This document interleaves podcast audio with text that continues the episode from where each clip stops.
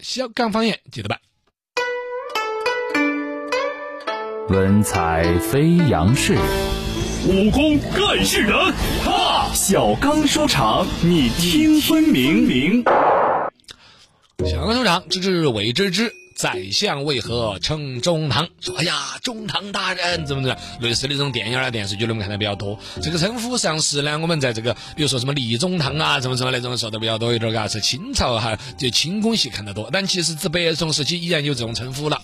北宋时期呢，就包括唐宋时期都有设置所谓的中书省内，然后呢把正式堂设在中书省。大概呢这个宰相要处理政务啊，然后在在那儿办公啊，就是在这个地方中书省。然后呢这个就正式堂这个地方呢，因而就得名叫做是中堂，是中书省的正式堂的意思，简称为中堂。元代的时候一番沿袭传承下来没变化，明朝的时候呢进一步中央集权嘛，就把宰相啊、中书省这些机构全部都灭掉了。但最终还是要有一个人去帮到皇上打理事情呢，不论啥子都要皇上那边那个路边上停了个车子咋处理？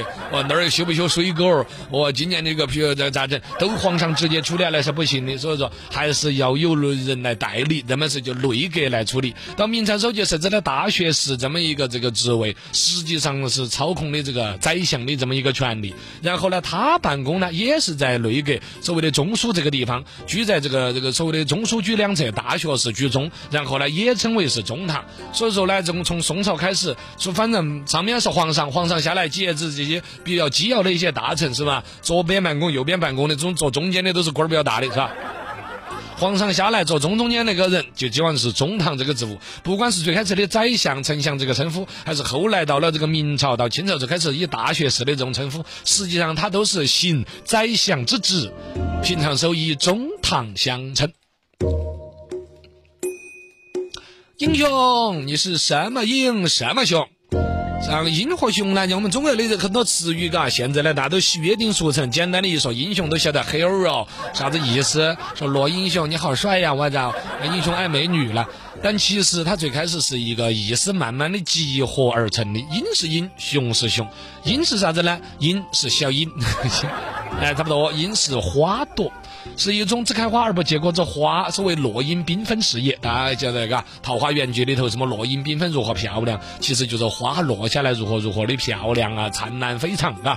古人以英比喻事物之精华所在，引申为人中之精华，杰出之人物。比如说某某人英姿飒爽，鹦鹉鹦啊，龟儿嘎，这学不是那个鹦鹉学舌的嘎，是鹦鹉之气啊，英气英明之类的，这这个这个人很了不得，很精华，狠狠智商过人之类的，这就是鹰。那什么叫做雄呢？雄的就是公的，懂吗？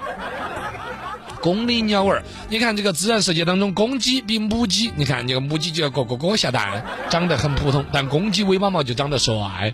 类似的这个雌鸟类里头呢，基本上都是类似的。雌鸟长得比较平凡，雄鸟其实为了争夺配偶，你看我尾巴上的毛，哎，鸭子，我脑壳上长个包啊，哦，对呀。哦哦，也是公的哦，脑壳上长着包哦，母的哦，脑壳上是不长包的，你这也不是好光荣的事嘎。总之，他就说这个雄性的就会更加的美丽，那么这样子就才出来一个词语叫做一绝雌雄。为啥子绝雌雄？撩开裤儿不看到一绝雌雄？不是，就不是说真正的要分出个公母来。